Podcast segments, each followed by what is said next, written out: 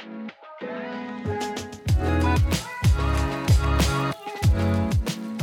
Sobat CMX, selamat datang di Podcast Bejana, wadah aspirasi teknik kimia. Bertemu dengan host kalian di sini, yaitu Fahri Nabil bersama dengan co-host gue. Alvin. Oke, Alvin. Jadi kenapa kita menamakan podcast dari CMX ini Bejana?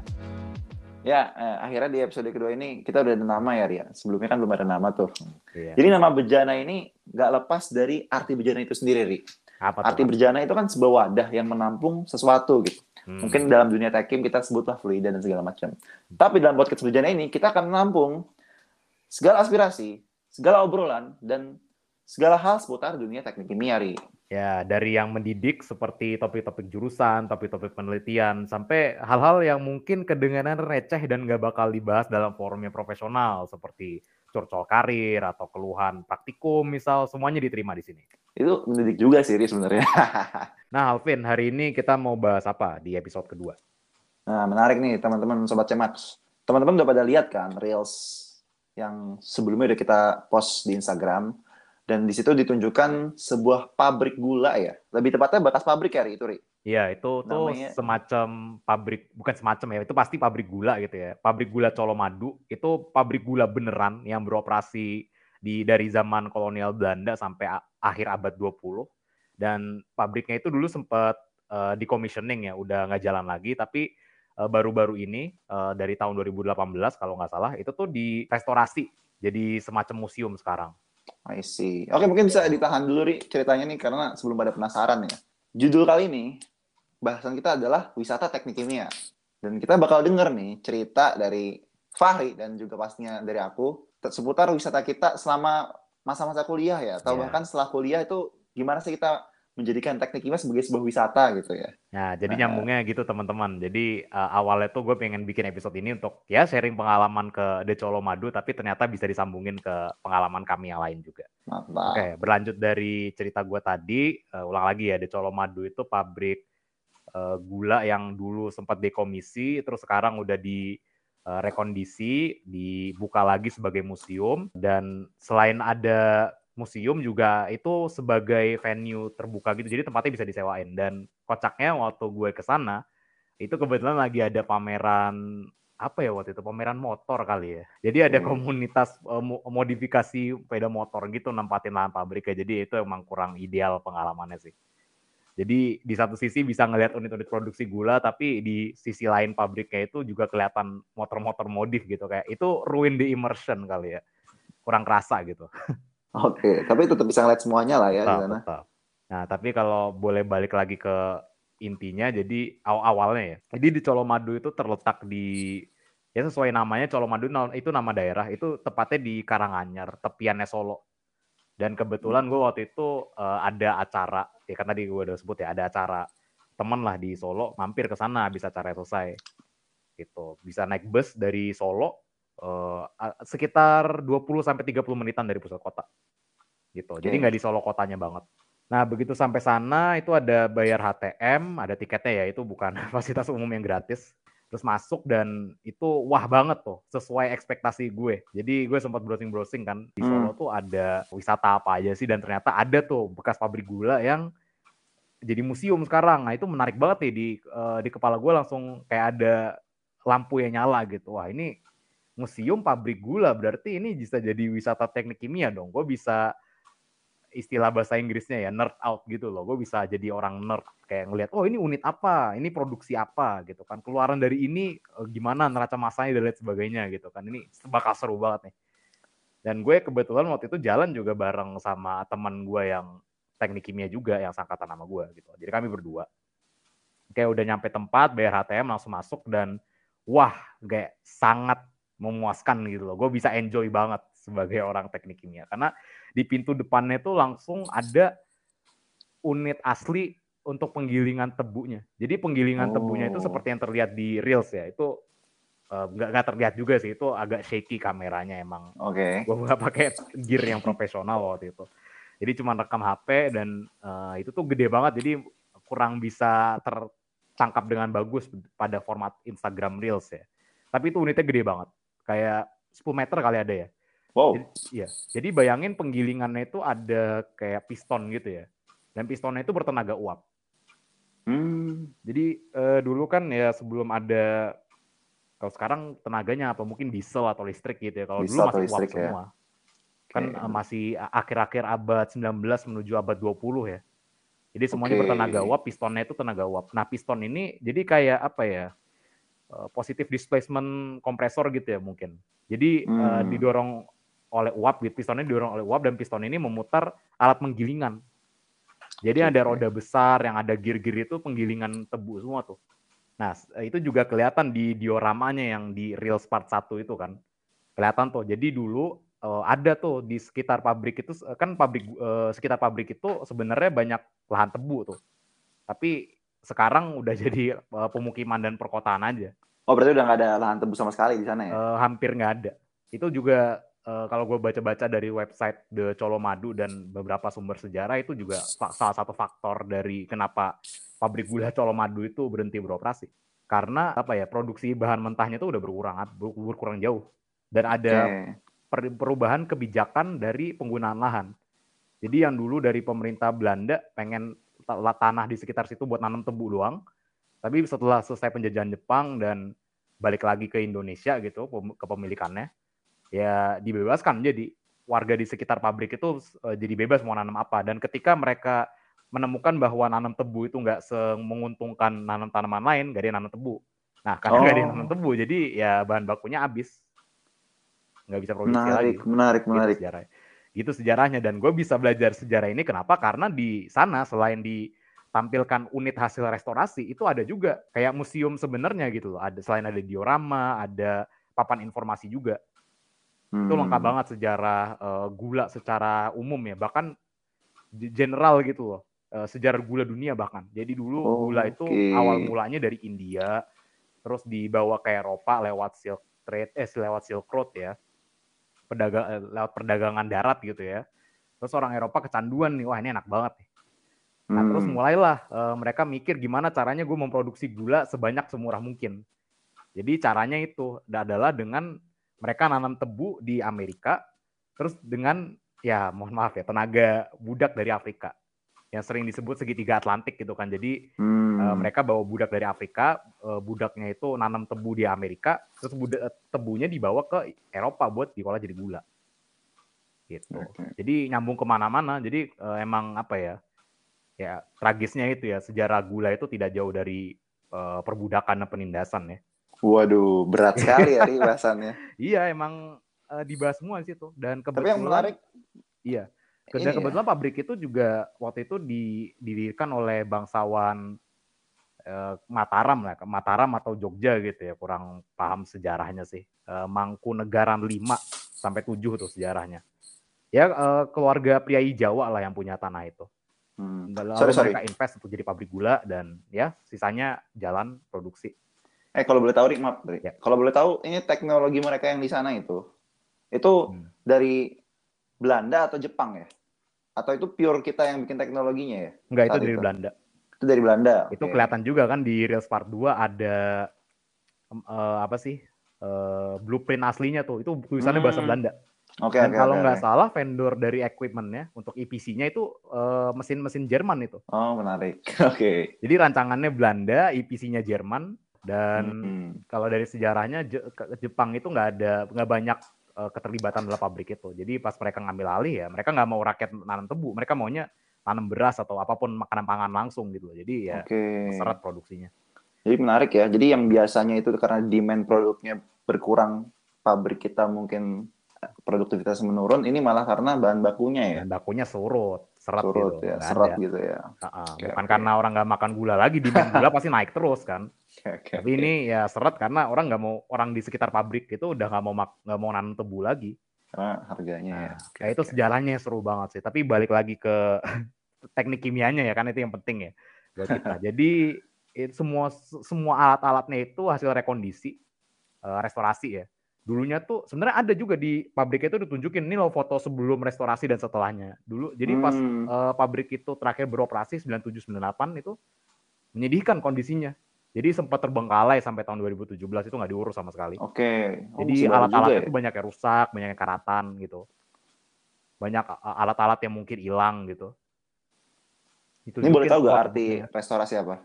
Restorasi itu jadi uh, dipulihkan sebagaimana serupa gitu loh. Jadi hmm. yang jadi alat-alat yang mungkin rusak, yang komponennya hilang-hilangan, yang udah nggak bisa apa ya dikenali lagi gitu ya sebagai unit ini unit itu. Jadi oleh pihak museumnya itu pihak pengelolanya mereka restorasi. Jadi mereka lihat foto-foto historis, lihat blueprint aslinya nih kira-kira unit tuh kayak gimana sih kalau di dunia nyatanya gitu. Dulu saat masih beroperasi mereka kira-kira bakal terlihat seperti apa. Dan itu disajikan ya mereka berusaha sebaik mungkin untuk membuat itu meyakinkan gitu Jadi kayak yang kelihatan di reels pertama itu uh, ada tuh kan yang unit penggilingan yang ada uap yang uh, pakai piston tenaga uap itu uh, selain mereka buat atau dan susun sebagaimana aslinya mereka juga memotong unit-unitnya atau mesin-mesinnya itu di bagian-bagian tertentu sehingga kita tahu itu cara kerjanya gimana. Oh. Kayak gue bisa tahu itu uh, pistonnya eh, itu, alat penggilingnya itu bertenaga uap karena mesin penggilingnya itu di ada section view-nya gitu loh, dipotong. Jadi kelihatan oh, dalamnya ada pistonnya. Jadi gitu. dalamnya ada pistonnya. Gitu. Ya. Jadi nggak cuma nggak cuma luarannya doang hmm. ya, tapi ada Iya, okay, menarik. semuanya real life, tapi nggak bisa bergerak. Ya jelas. Jadi ya. ya bukan berarti ini kalau mau dimasukin tebu terus pasti bisa berproduksi enggak, tapi setidaknya on scale gitu loh, sesuai skala. Hmm. Dan pakai komponen yang asli bener. Nah, mana tuh komponen-komponen yang udah terlalu rusak atau hilang ya pasti diganti dengan yang baru. Gitu. Nah, bicara tentang ini ya, ini produksi tebu ya. Yeah. Kan anak tekim erat kaitannya dengan dunia ya sesuai proses flow diagram lah atau hmm. alur proses boleh dijelasin gak, Kira-kira situ tuh ini produksinya gimana dan alur umumnya gimana sih di sana produksi gulanya di nah, Colomadu itu? Sebenarnya untuk proses flow diagram, entah gue yang nggak menemukan atau emang nggak ada, tapi gue nggak lihat di situ ada proses flow diagram yang jelas. Karena mungkin itu nggak menarik juga buat orang awam gitu ya. Dan sebenarnya uh, gue ini yang gue approach yang gue suka dari uh, pihak pengelolanya, mereka nggak menyajikan proses flow diagram, tapi mereka tuh uh, apa ya mengatur floor plan museum ya sedemikian rupa hmm. agar ya kita bisa mempelajari prosesnya dari situ. Kita okay. ikutin alur yang ditentukan aja.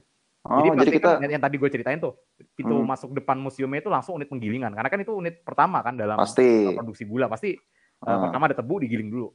Betul. Nah, abis kita udah ngelihat semua bagian dari unit penggilingan, masuklah ke unit apa tuh namanya karbonatasi ya. Jadi untuk menyingkirkan impurity dari sirup gulanya itu. Oke. Okay, ditiupin uh, sulfur dio, sulfur oksida ya SO2 kalau nggak salah. Hmm. Nah, itu kelihatan juga tuh ada tungkunya, terus tungkunya uh, ada penjelasannya. Jadi tungku ini digunakan untuk uh, menghasilkan gas SO2 yang nanti ditiupin ke larutan gulanya. Wow, keren. Untuk mengendapkan uh, pengotornya gitu kan. Terus nanti di situ ditunjukin juga ini loh ada unit kompresornya. Jadi kompresornya juga bertenaga uap gitu.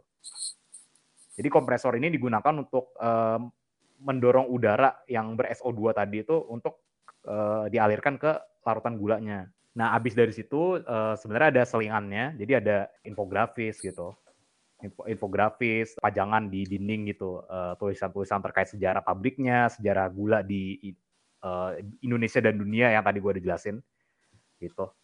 Dan ini infografisnya menarik banget. Gue ngeliatnya tuh impress gitu loh. Biasanya tuh gue ngeliat, ya mohon maaf ya, museum-museum kelolaan pemerintah itu kurang bagus di sini, kurang menarik gitu loh sajiannya. Tapi di sini ya? tuh, iya iya, membosankan itu kayak teks yang panjang gitu. Tapi ini tuh sajiannya menarik banget, kayak hampir kayak deck yang dibuat orang-orang consulting gitu loh. Jadi ada visualisasi datanya gitu. Okay. Misal uh, ada grafiknya gitu, misal uh, unit produk unit uh, sorry produksi gula colomadu uh, segini pakai bar graph gitu kan lama-lama naik gitu. Hmm. Atau pakai uh, ya chart-chart lain lah. Kalian kalau ngebayangin pitch deck buatan orang consulting tuh yang data visualization-nya bagus, yang menarik dilihat ya kayak gitu. Oke, okay. bagus bagus bagus. Ya, itu yang menarik. Penasaran nih. Ya, habis itu dibawa lah kami ke unit selanjutnya yang mungkin terakhir juga yaitu uh, penguapannya tuh. Jadi udah dapat larutan gula yang udah mulai bersih, terus dijadiin kristal gulanya gimana? Nah itu pakai multi efek evaporator. Itu ada juga alatnya. Wow. Iya dan itu kebetulan alatnya tinggi tuh. Dan kayaknya emang posisinya itu di atas gitu ya aslinya karena bahkan scaffolding ada bukan scaffolding apa istilahnya ya. Pokoknya dia jauh di atas gitu. Kalau di PC istilahnya apa, Vin? Platform atau gimana? Platform ya, platform ya. Jadi uh, ada tuh gue lihat beberapa vessel yang mungkin itu butuh uh, buat, pijakan naik ya. Iya. multi efek evaporator. Jadi untuk menurunkan tekanannya secara gradual gitu kan biar larutannya tuh makin pekat lama-lama. Hmm, ya mungkin teman-teman sobat cemak bisa baca lagi ya multi efek Iya. evaporator itu seperti apa ya. Ya, jadi prinsipnya multi efek evaporator kalau butuh mengingat cepat ya, itu adalah menggunakan eh, uap secara bertahap gitu ya untuk eh, Hmm. memekatkan cairan gitu. Jadi kita punya high pressure steam misal dari utility gitu kan. Larutan gula baru masuk itu dipanasin pakai utility. Nah, terus uapnya itu nanti digunakan untuk memanaskan larutan yang selanjutnya gitu. Nah, Oke. Ya, ke- itulah penjelasan gampangnya ya. kira-kira Betul, ya. betul, betul, betul, multi efek. Nah, gitu selain ngeliat unit semuanya, ngelihat eh, diagram-diagramnya. Nah, itu pokoknya seru banget lah teknik kimia dan sejarah dapat. Dan menurut gue ini sangat apa ya, yang tadi, gue sebut sangat eh, friendly buat orang awam gitu loh. Ini orang awam juga bisa enjoy, yang bukan orang teknik kimia gitu. Bahkan yang- orang-orang yang nggak familiar dengan sejarah gula di Indonesia dan dunia jadi paham juga gitu. Oh ya, bahkan tentang gulanya juga dapat ya. Mm-mm. Jadi memang friendly buat orang awam buat dikunjungi ya. Iya, dan gue eh, gue emang walaupun orang teknik kimia awam sejarah juga kan. Ya, bahkan Jadi tentang, gua tentang tahu gula juga pun kan, kurang ya. juga gue. ternyata berka sejarah gula ya tidak semanis itu gitu. Oke, siap. Iya kan? Sejarah gula tidak semanis itu. Mantap, Iya. mantap. Nah gitu. Oke, itu dari The Colomadu. Pengalaman gue. Emang apa ya? eh, sangat worth it. Gue sangat rekomendasikan untuk kalian yang pengen wisata mendidik lah buat kalian gitu ya. Silakan mampir ke Solo. Bisa ke sana. Lihat nggak sabar nih orang Iya. lihatnya. Aksesibel, bisa dapat sejarahnya, bisa dapat pelajaran teknik kimia gitu. Mm-mm. Sikat ya. Kalian bisa kalau kalian ngajak orang awam, kalian bisa pamer pintaran kalian gitu ya. Ini loh, Waduh. ini cara kerjanya kayak gini gitu. Waduh, waduh. Gitu. Ada ini, ada ini, ada tour guide ya? Nah, iya, Eh, nggak ada, Nggak ada ya? nggak ada tour guide ya. Jadi, nah itu tuh, jadi kalau kalian ngajak orang awam, kalian jadi tour guide-nya, karena kalian paham tuh eh, belajar di kuliah kan proses pabrik gula tuh kayak gimana. Oke. Atau kalau kalian nggak paham ya kalian bisa baca penjelasannya. Oh ini eh, penguapan pakai multi efek. Terus kalian jelasin ke eh, teman-teman atau keluarga kalian yang ikut multi efek evaporator tuh cara kerjanya gini loh. Hmm, gitu. Ini iya, loh iya, caranya dia bisa memekatkan gula terus nanti jadi kristal gitu. iya. Jadi bisa belajar dulu sebelum datang ya. Ah, ah. Iya. Tapi by default memang unit uh, proses dan uh, alur proses sama lah ya. sama-sama. Oke. Gimana menurut lo prosesnya secara umum sama kayak pabrik gula kekinian Iya, kah? iya. Eh, oh, ini dibandingin sama yang modern ya. Nggak beda Hmm. jauh sih prinsipnya. Jadi kan ya intinya meres tebu terus eh, larutan tebunya itu di treatment biar nyingkirin semua eh, impurity-nya kayak content reels yang lo bikin waktu itu kan. Yang apa Oke. tuh? Pengendapan ya, koagulasi. Koagulasi. Betul, Nah, gitu lah ya. Jadi kan eh, pasti nye- nyerap eh kok nyerap sih? Meres tab, eh, meres tebu itu kan pasti yang keluar bukan larutan sukrosa doang kan, pasti ada banyak mengotor lain yang ikutan juga. Oh, jadi Kayak kita beli dikumpulin. minuman tebu Hmm. gitu kan dari acara-acara eh, fair atau sejenisnya kan jual minuman tebu diperes ya itu kan coklat itu impurity-nya kan. Iya, iya, Nah, iya, iya. gitu biar bisa jadi kristal gula yang bersih kan Oh. disingkirin dulu tuh. Kristalisasi prosesnya. Hmm. Habis dievaporate bisa Iya, dikristalisasi, ya kan. dipekatkan lah ya. Hmm, ya itu prinsip teknik kimia yang kita pengen. Nah, Hmm. kita sebenarnya pengen memisahkan sukrosa dari yang lain-lain karena kan produk utamanya itu kristal gula itu kan sukrosa. Tuh, Itu yang kita tuh, pengen tuh. kan. Gitu. oke. Mantap. Kayaknya udah cukup ya gue ber- bercerita pengalaman gue di situ. Kayaknya dari satu pabrik aja udah banyak yang bisa dikupas gitu. Iya, menarik sih. Nah, coba giliran Alvin sekarang. Mungkin ceritain pengalaman wisata pabrik yang lain. Terakhir aku wisata pabrik ya, wisata tekim ya pas kuliah itu adalah saat itu tuh jadi pas kuliah aku ada semacam kuliah kerja nyebutnya, di mana kita tuh di situ satu angkatan tuh bareng-bareng mengunjungi beberapa pabrik-pabrik gitu. Mungkin nggak cuma kuliah sih sebenarnya, mungkin teman-teman pas SD, SMP, SMA, SMP, SMA pernah mengunjungi beberapa pabrik-pabrik FMCG atau minuman-minuman atau es krim mungkin ya gitu. Semacam itulah. Terakhir pas kuliah, Ri. Dan ini Hmm. menarik sih. Pas kuliah itu aku ngunjungin sekitar tiga perusahaan. Hmm. Salah satunya itu, Mau sebut nama perusahaannya nggak nih? Kan kita nggak di endorse. hmm, nggak usah lah ya. Gak usah Gambaran umum aja. ya. Betul, betul, betul. Atau enggak ya kasih clue aja. Jadi ini Ya, jenis perusahaannya pasti ada Nah, lah. Iya, iya. Iya, jadi pertama itu waktu itu aku ke, ini kita sebut wisata tekim lah ya. Nah. Kuliah kerja. Pas kuliah, ker- kuliah kerja pertama itu aku ke sebuah perusahaan peledak. Hmm. Jadi kan kita memang sering nih sebagai anak tekim dibilang apakah tekim benar-benar bikin bom ya? Sebenarnya kita memang bikin bom, Ri. Salah satunya ya, ada. Itu stereotip yang nggak sepenuhnya salah. Jadi kita ada bikin bom dan ini sebuah perusahaan ini bukan bom ya, bikin peledak untuk tambang. Yeah. Ada ada di daerah Cikampek atau Cikampek ya, kita Cikampek lah, dekat Kujang. Hmm. Kita bikin peledak di situ perusahaannya bikin peledak dan kita juga belajar di situ. Memang nggak langsung ke site sih, tapi kita so far tahu lah kalau alur proses di sana gimana untuk pembuatan produk dan itu menarik sih. Nah, ini gue mau tebak-tebakan dikit nih. Jadi kan itu letaknya di sekitar pupuk kujang. Pupuk kujang hmm. pasti bikin amonia. Nah, tebakan gue berarti te uh, ledakannya itu berbasis amonium nitrat bukan? Iya, betul. Karena kan turunan amonia. Gak bakal jauh dari amonia. Nah, nah gitu guys. Jadi pengetahuan teknik kimia itu bisa diwujudkan seperti itu juga contohnya kayak nebak ini pabrik dari mana gitu apa dan nggak jauh ya iya nah. nggak nah. jauh nggak jauh gitu dan nggak ada kepikiran hmm. bahwa dulu pupuk pun bisa yeah. jadi peledak dan gitu. ini tuh tipikal pertanyaan dosen di teknik kimia ITB juga loh sering ya nanya kayak gitu iseng oh iya lu gimana yeah. nanya pernah ditanya loh Nggak kayak pernah, gitu. tapi gue bayangin dosen-dosen pasti bakal iseng nanya gituan di kelas gitu. Kalian tahu nggak ini uh, peledaknya basisnya apa gitu? Gak yeah. yang tahu, terus jawabnya amonium nitrat. Kenapa amonium nitrat? Karena dekat pabrik pupuk. Gitu. Bahan bakunya dekat. Terus nanya ya. lagi, emang apa kaitannya pabrik pupuk sama meledak? Peledak. Nah, pabrik pupuk itu intermediate-nya apa? Amonia. Gitu. Hmm. Amonia bisa diturunin jadi amonium nitrat, peledak. Betul, betul, betul. Gitu, guys. Jadi terus, industri terus. kimia itu saling interrelated ya. Lebih dari yang kita kira. Keren, keren. Nah, lanjut. Ya, itulah peledak. Terus setelah itu kita ya sambil jalan-jalan sih, jadi seru juga. Namanya juga kayak kerja ya. Mungkin karena bareng-bareng. Terus abis itu kita ke sebuah perusahaan penyamakan, aku lupa deh penyamakan kulit atau apa ya? Tannery, tannery ya. Tannery ya, tannery. Hmm. Ya itu kita seperti waktu itu diverse ke beberapa jenis lini industri deh, agar kita dapat pemahaman yang berbeda gitu. Hmm. Oh ini chemical, oh ini uh, semi-semi bio lah, bio-bio gitu kan kalau penyamakan tannery ya mungkin ya, berhubungan okay. dengan serat, berhubungan dengan uh, seputar hal-hal yang di makhluk hidup gitu, yang diolah gitu. Nah terus ketiga itu ke RU, RU minyak di mana ya? Lupa aku sekitar di Jawa Tengah, dekat Jawa Tengah apa itu paling dekat ini ya? Apa tuh yang di Jabar punya Pertamina? Ya nyebut di, nama tapi kan Pertamina ya udah semua orang udah tahu lah ya. Iya, masa gue nyebut ya di BUMN ini dekat Balongan. Buat apa? Balongan. Balongan ya? ya? Oh lu ke Balongan. Balongan kita ke Balongan. Itu kita ke Balongan. Lihat apa aja nah, di Balongan?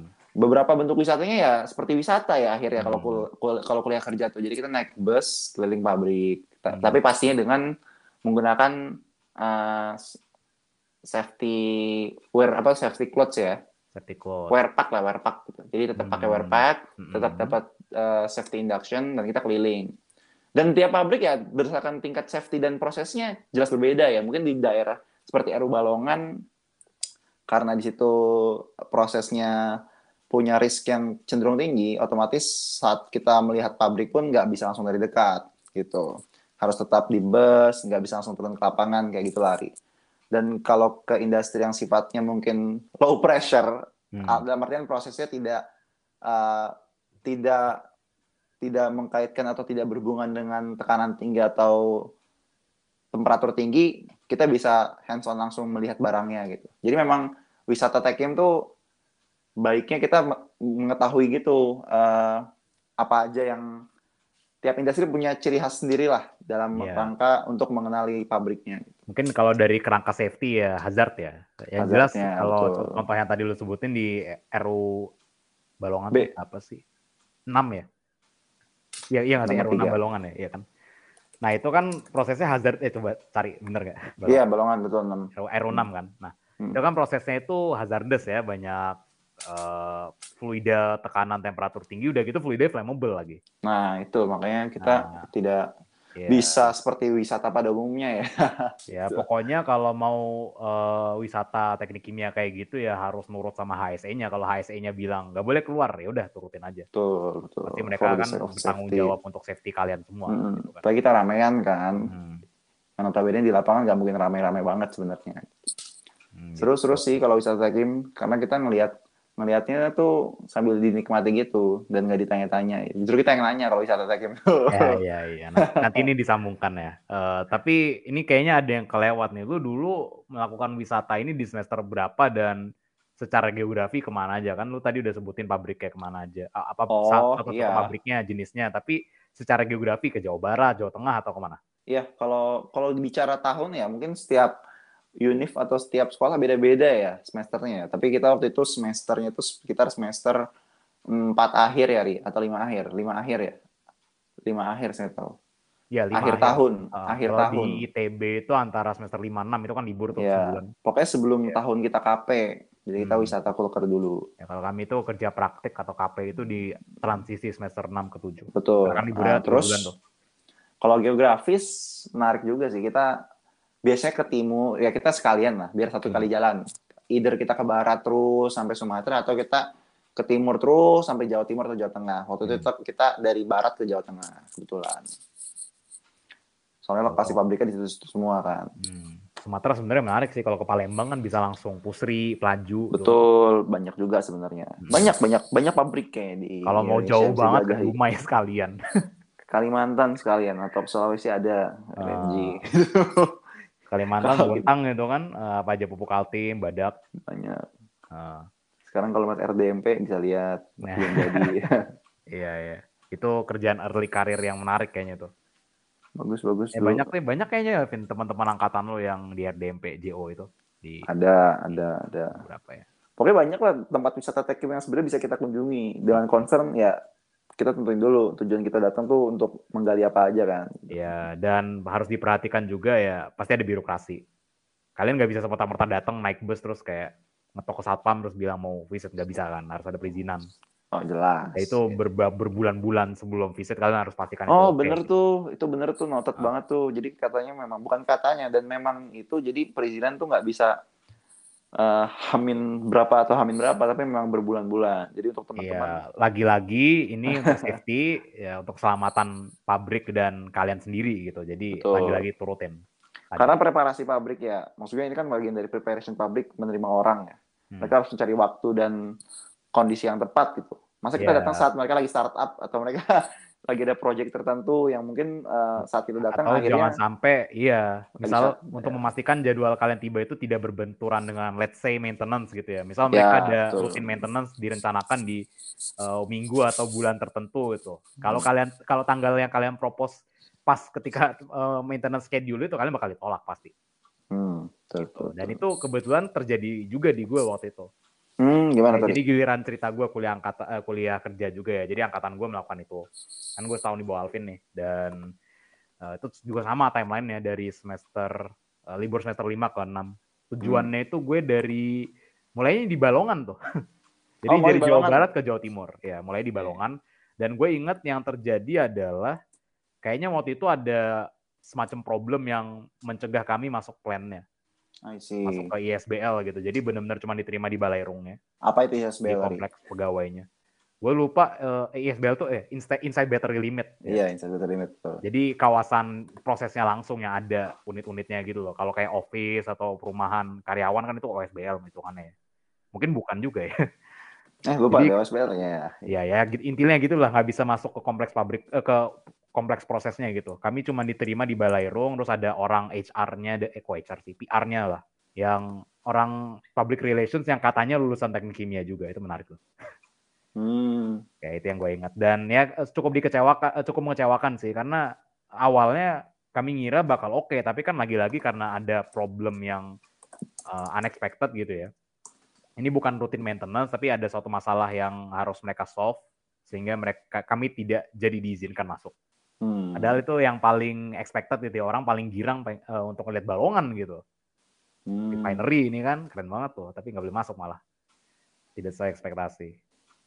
Ya, sayang sekali. Ya, ya. apa ya. Dari sana terus ke sebelahnya tuh ada sebuah pabrik plastik polipropilen. Jadi mereka tuh nempel gitu ke balongan. Jadi fit mereka tuh uh, propilen kan. Itu langsung dari balongan. Mereka hmm. ada pipanya sendiri. Oh, Jadi mereka menerima umpan seger, ya mereka menerima umpan seger uh, propilen dari uh, balongan, terus mereka jadiin plastik polipropilen. Hmm, mereka menarik, mereka bikin sampai sampai jadi pelet gitu, buat dicetak eh, uh, oleh pabrik lain gitu. Tapi itu nggak banyak. Uh, tapi kalau uh, bukan, itu justru men lebih menarik karena kami boleh masuk pabriknya. di plastik itu. Hmm. Kelihatan. Ya. Jadi reaksi eh, kelihatan reaktor polimerisasi gitu. Jadi dari poli jadi dari apa tuh tadi bahannya Eh, propilen jadi polipropilen. Propilen. Lihat lihat barangnya tuh itu reaktor polimerisasinya gitu. Lumayan lah.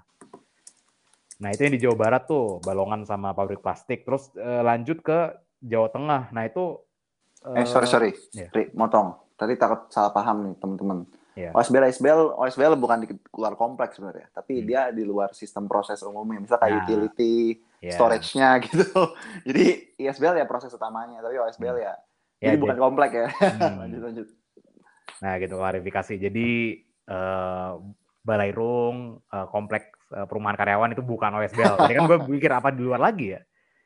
Bener kan? Ya, di luar lagi. Iya, Oke, benar. lanjut. Jadi dari Jawa Barat ke Jawa Tengah, kebanyakan sisanya FMCG sih. Sampai. Jawa Tengah tuh banyak kan FMCG, ada pabrik teh, eh, teh kemasan. Kami lihat juga itu sebenarnya kurang menarik. Dan jujur nih ya, kalau boleh jujur, biasanya pabrik-pabrik FMCG itu kurang menarik wisatanya tuh. Karena itu Kenapa lebih tuh? ditujukan ke orang awam.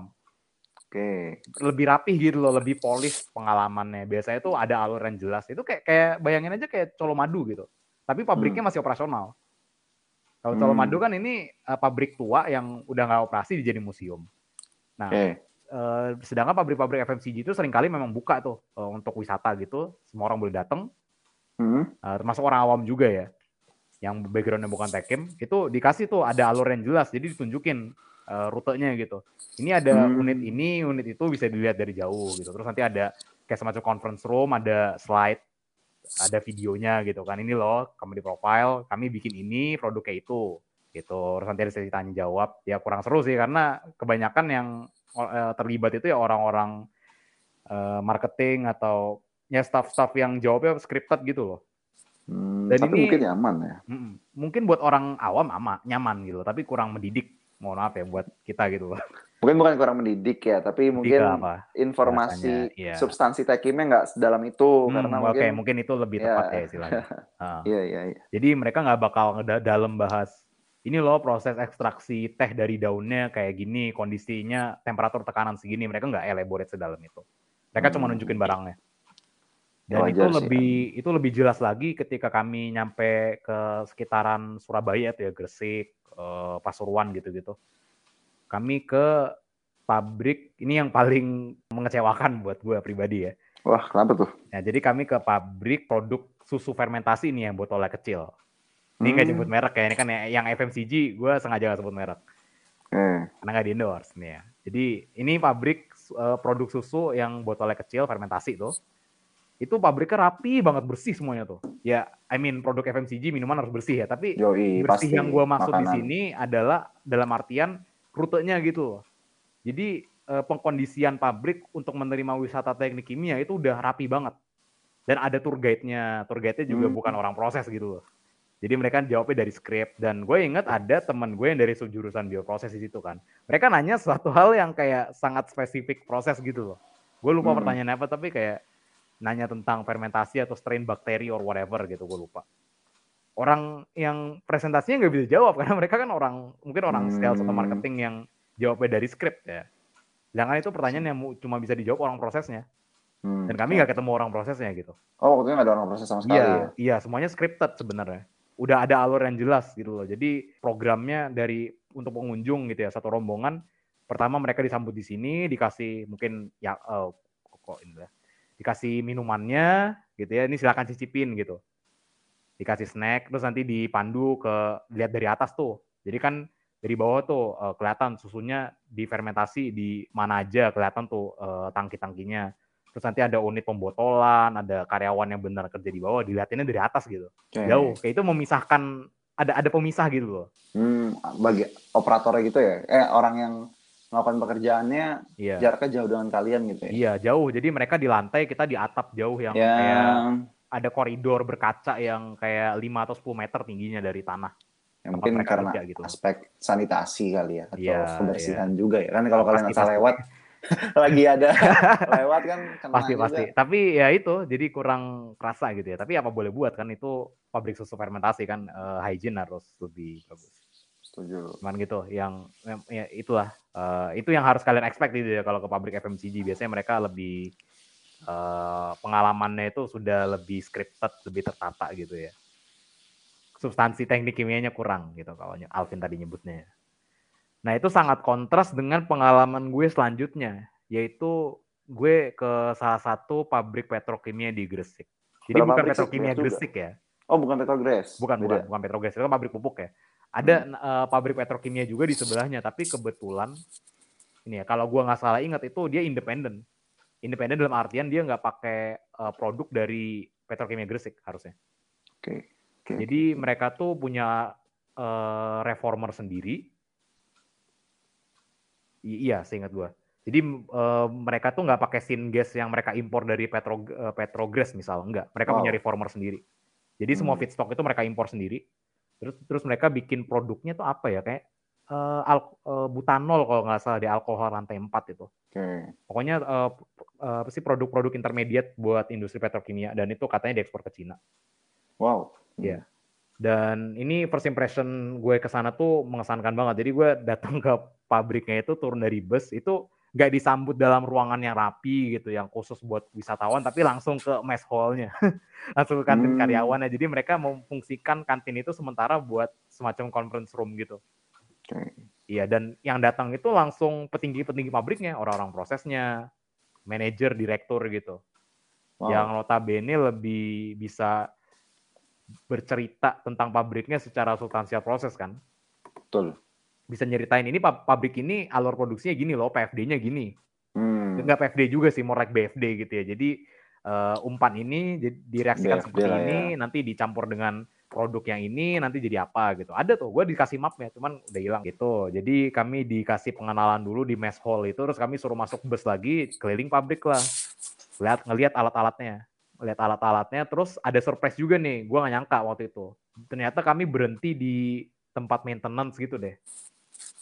Berhenti dan dibolehin turun. Oh, langsung ke iya. ini ya, ke tempat orang ya. Jadi tempat okay, ketemu okay. ke uh, apa sih Kak? Jadi kami ngelihat uh, gudang maintenance gitu dan kebetulan di situ tuh ada kelihatan tuh tabung-tabung reformingnya. Jadi oh, itu kan nggak jauh dari unit reforming mereka dan kelihatan tuh. Uh, dan itu uh, yang ngasih tahu dosen gue juga. Kal uh, jadi dosen yang nemenin kami itu nanya ke kami kan, kalian tahu nggak itu yang panjang-panjang apa pipa itu? ini pipa reforming. Gitu, dia tahu. Karena dia udah pengalaman di industri itu kan. Terus dia kayak ngobrol sama tour guide kami. Jadi kami ada dalam tanda kutip tour guide gak resmi gitu ya. Dan itu emang tour guide-nya orang yang kerja di sana.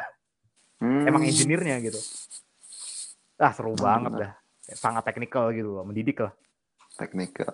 Iya itu itu yang paling mendidik lah dalam uh, perjalanan itu. Yang paling gue ingat. Ya, selalu ada hikmah yang bisa diambil ya. Iya, iya. Ya, tapi ini bukan berarti gue yang mengatakan bahwa wisata ke pabrik FMCG jelek enggak ya. Harus Iyalah. manage ekspektasi gitu loh kalian mau dapat apa sebenarnya? Betul setuju setuju. Iya. Semua ambil kalau emang nggak bisa nge-expect ambil dua-duanya aja kali ya atau yeah, coba yeah. aja satu semuanya. Nah, kalian kalau di di kampus kalian belum ada event seperti itu ya kalian organize gitu. Hmm. kenimbunan kalian bisa organize acara itu gitu kan wisata teknik kimia gitu. Ke Jawa Tengah kunjungin pabrik-pabrik Jawa Tengah apa yang bukan FMCG ya? Jawa Tengah banyak kan FMCG sih. Jawa Timur sekalian tuh banyak di Surabaya, Gresik tuh sekitar situ banyak. Atau Sumatera, Palembang. Hmm, gitu. betul, betul, betul. Nah, kita udah cerita banyak tentang pengalaman kita tuh wisata teknik kimia. Mungkin langsung ke pertanyaan akhirnya deh. Ini yang kayaknya bisa jadi penutup episode ini. Waduh, apa tuh? Cepet juga. Ini kan udah cerita banyak. Sekarang kita, ini pertanyaan sekaligus perdebatan sedikit nih emang apa sih pentingnya uh, wisata teknik kimia gitu? Kan tadi kita udah ceritain uh, ceritain nih pengalamannya hmm. apa aja, tapi emang penting untuk dilakukan gitu. Selain buat happy-happy aja. Sebagai orang proses kita bisa dapat benefit apa dari situ? Gimana, Vin? Penting sih. Kalau buat aku penting. Karena pertama, kita kan sama ini belajar ada di dalam kelas ya. Mungkin sebagian dari kita nggak kebayang alat itu seperti apa, wujud nyatanya seperti apa atau proses kerja realnya seperti apa. Jadi dengan ada yang wisata teknik kimia seperti itu, kita bisa tahu di lapangan itu terjadinya seperti apa. Tuh. Jadi yeah. enak di luar kelas. Mungkin jawaban kasarnya itu biar kalian bisa ngeliat barangnya gitu loh. Jadi Betul. belajar teknik kimia itu nggak sebatas lihat PFD atau misal kalian ngerancang distilasi, eh, ngerancang unit distilasi itu nggak cuman me pakai mekiptil atau kayak ngitung jumlah tray-nya berapa gitu kan. Kalian ngelihat langsung nih. Kayak dulu gue pernah juga ke RU4 Cilacap tuh. Tapi itu buat kerja praktik ya, bukan wisata tuh. Tapi gue ngeliat tuh CDU tuh segede apa gitu. Oh, berapa ratus Hmm. meter nih, tinggi banget ya. Wow. Itu tuh jadi eh, leb- membuat kita tuh lebih mengapresiasi skala industri proses. Sebenarnya ini gede loh. Hmm. Betul, betul. Mungkin eh, apa ya, rangkaian alat-alat yang terlihat di kertas dua dimensi biasa aja kecil ternyata tuh gede banget kan. Kayak Hmm. di pabrik-pabrik pupuk tuh yang skalanya bisa ribuan ton per jam, drilling towernya setinggi apa itu yang kayak di pupuk Ujang sampai gua kelihatan dari kereta tuh tinggi banget tuh. Di- Jadi bisa ngelihat barangnya dan yang penting juga adalah buat gue itu bisa jadi bahan introspeksi gitu. Karena ya kita nggak bisa memungkiri nggak semua orang yang masuk chemical engineering yang belajar teknik kimia itu sebenarnya cocok berkarir proses engineering, yang cocok berkarir di pabrik. Dan Hmm. yang menentukan cocok atau enggaknya ya kalian sendiri gitu kan. Kalian merasa kalian nyaman nggak kalau kalian ke lingkungan pabrik? Kalian mau nggak kerja kayak gini setiap hari? Gitu.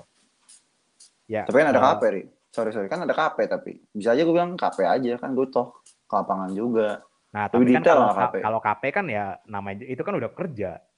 Kalian kan pasti ditantang untuk menyelesaikan masalah gitu kan. Itu udah keburu kerja Hmm, Oke. gitu.